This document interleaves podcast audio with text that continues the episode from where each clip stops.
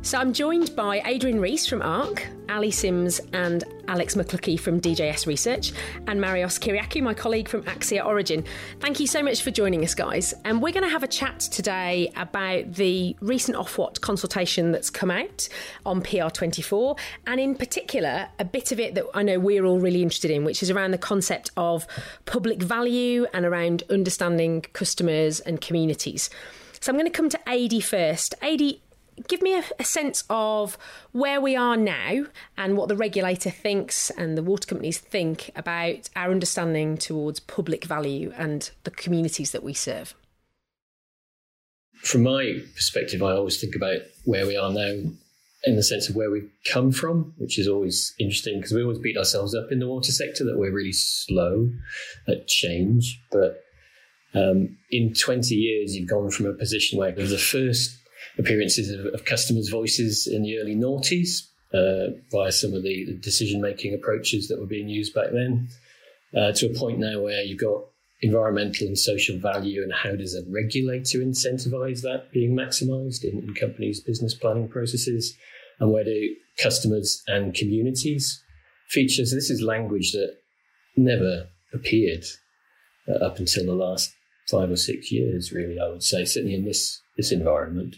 Um, and you kind of wonder where that's come from. Um, some of it is because the world we live in is is becoming more, even more obviously messy and wicked than it ever was. Uh, we've got this small problem of climate change, which we have to, in the face of that, deliver improved resilience. We have to deliver net biodiversity gain. We have to level up. We have to achieve net zero. There's quite a few tangled things going on here, and that's not a simple problem to, to resolve. What else might be driving it? Well, governmental direction and, and supranational organizations such as the EU and the UN are very much pushing down this road. But then you look at investors who are really keen to put their money uh, into impact investing. You know, the rise of ESG has been huge over the last few years, and demand still outstrips supply by several orders of magnitude. Um, and then you've got the decision making by various entities, you know, including the water companies, but also the regulators. So all of those things, I think, have driven value to the fore uh, and trying to broaden out perspectives of what value is. Um, so that, I think, is sort of where we're at. And uh, we're all quite excited about where it could go, I think, which is possibly where um, some of the conversations with customers communities are really going to help inform that.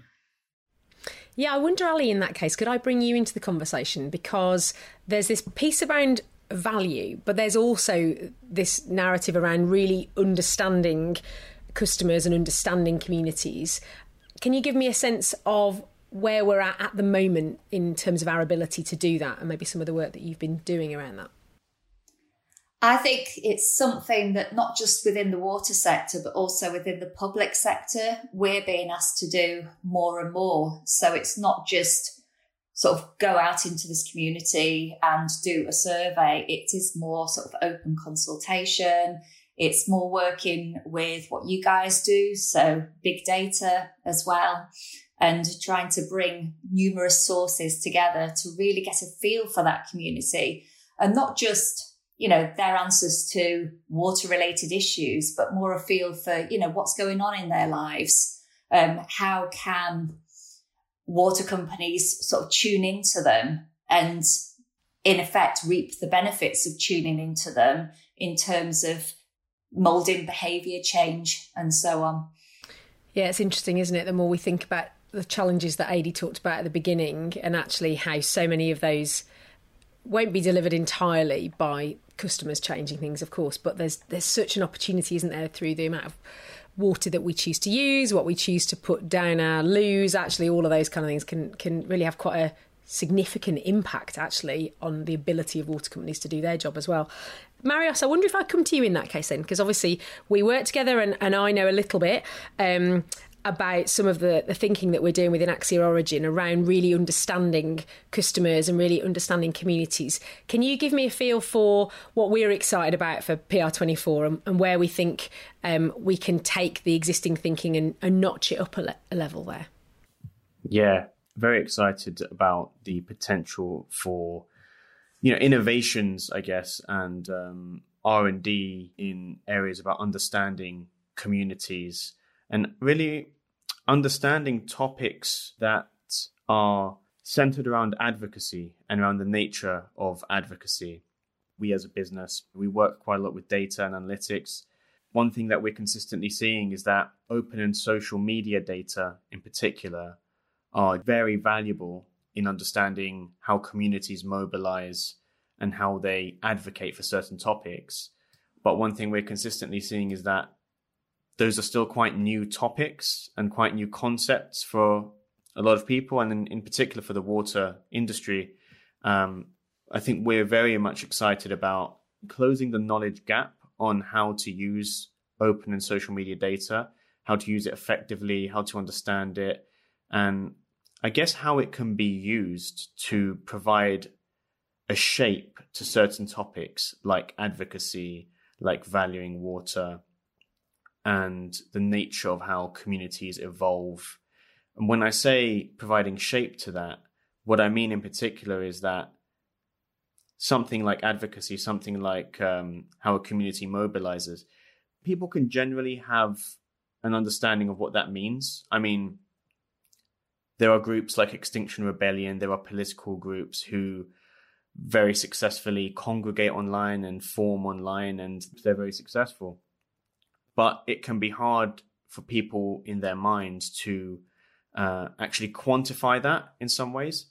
So I guess what we're continually innovating with and what we're constantly trying to further our understanding on um, is about how we can provide shape to those conversations, how we can quantify them, visualize what an online network might look like if you if you could see it in a visual space visualize how people might be key influencers within those groups how they might have certain high levels of advocacy and how there might be some people who are lower on the advocacy scale and really just quantifying these communities quantifying the nature of advocacy for for water related topics i think that could be something very useful presently, definitely, but also as we go into the future, it will play a, a really important role.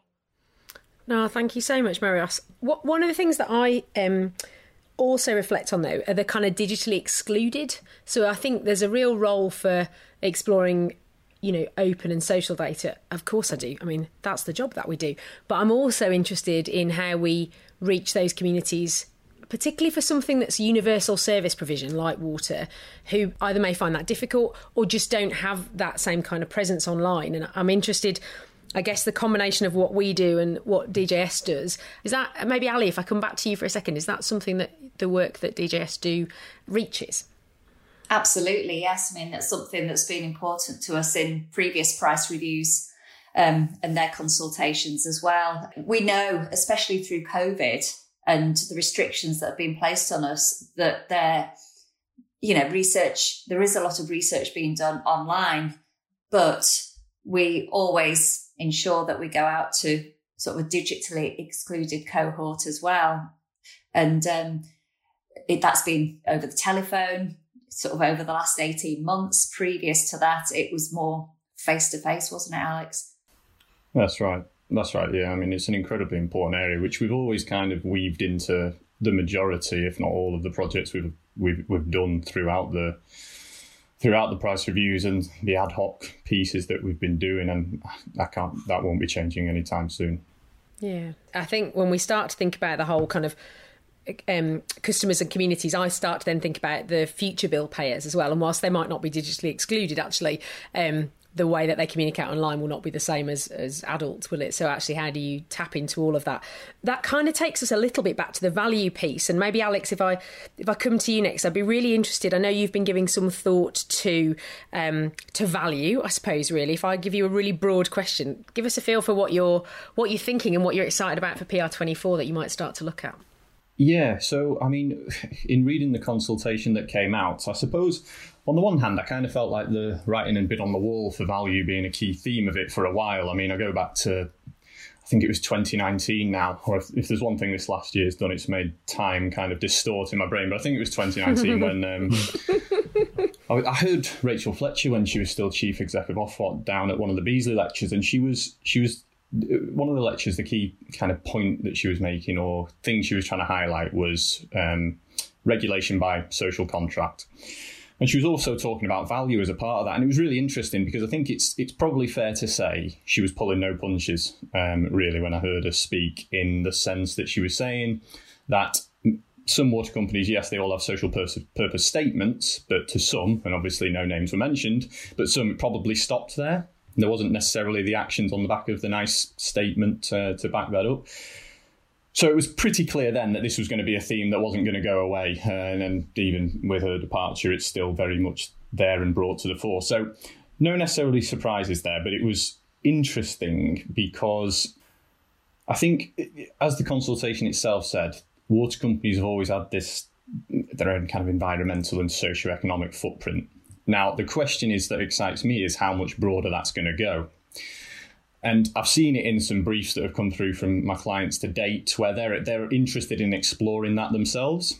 And some of the areas that we've been looking at is looking, yes, at the, I suppose, that the core measures and the core areas that water companies work in. However, we've also been looking to take it a little bit broader than that, almost at a more psychological level. So, one of the things, just to give you an example, is around um, emotions.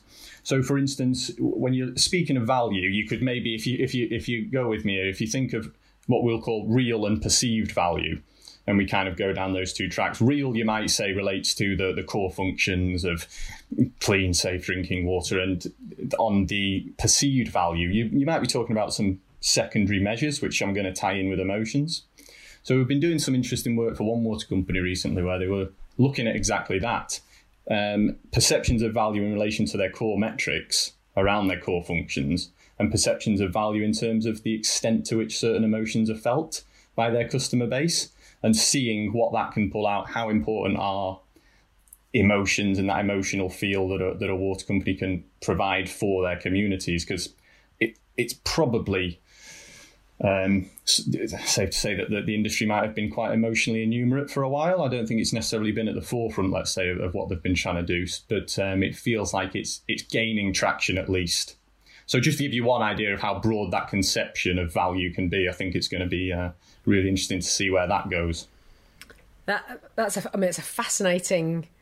Just the concept is fascinating, actually, um, and I'm to come to Marios in a second because um, I'm keen to hear his thoughts around that. Because for, for, me, my brain immediately goes to the likes of Twitter, where actually people's emotions. I mean, it's one of the reasons a lot of people don't like Twitter, isn't it? Because it, it's it's um, it's full of emotion actually. But but what I've seen um, professionally is that big organisations have tra- changed their approach, their entire approach to strategic communications on the back of the level of emotion that they've experienced on Twitter, actually.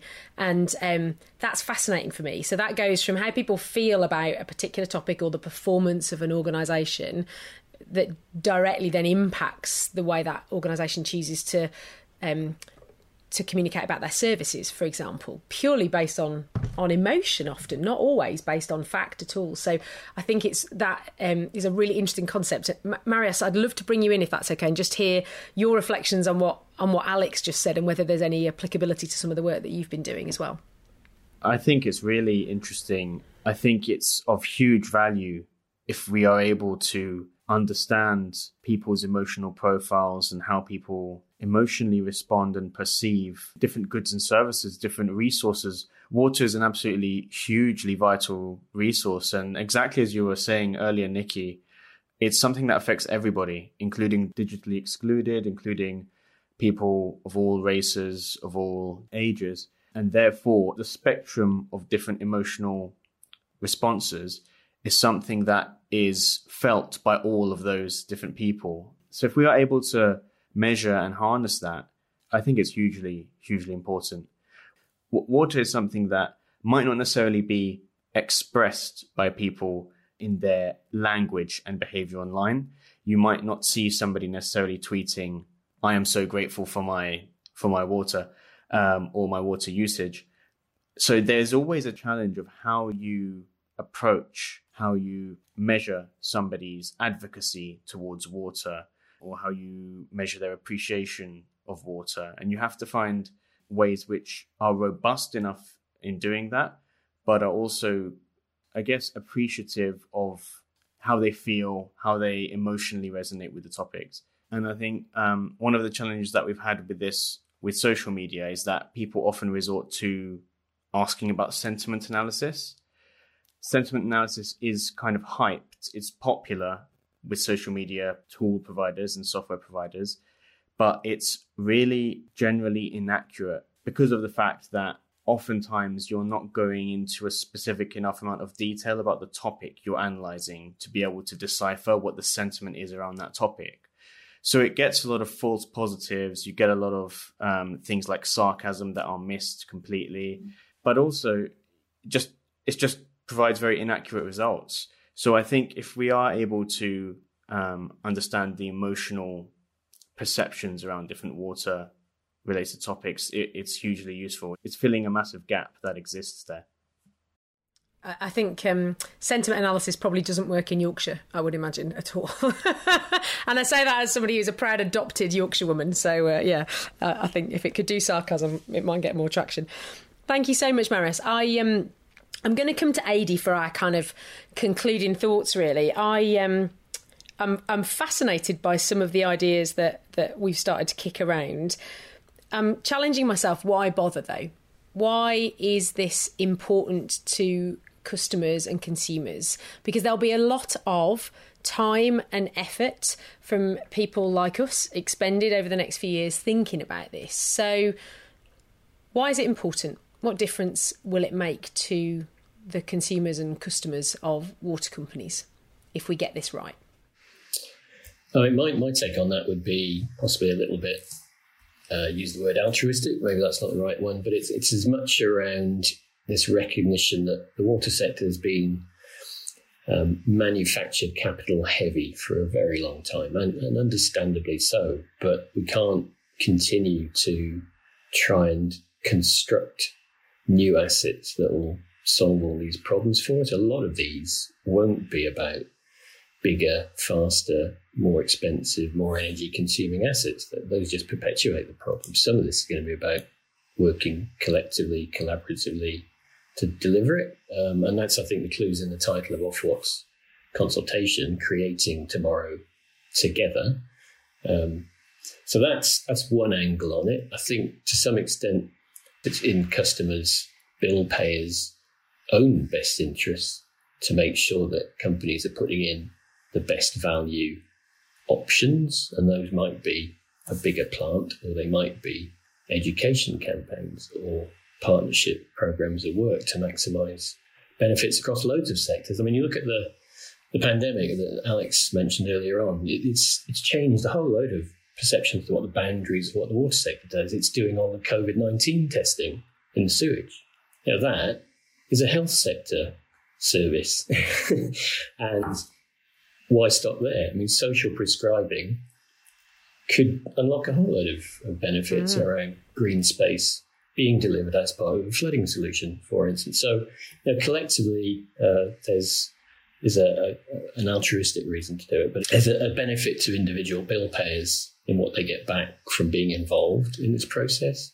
And if we can tap into their collective views around emotions, around trust, for instance, all of those things are going to help unlock a, a better way of the sector working.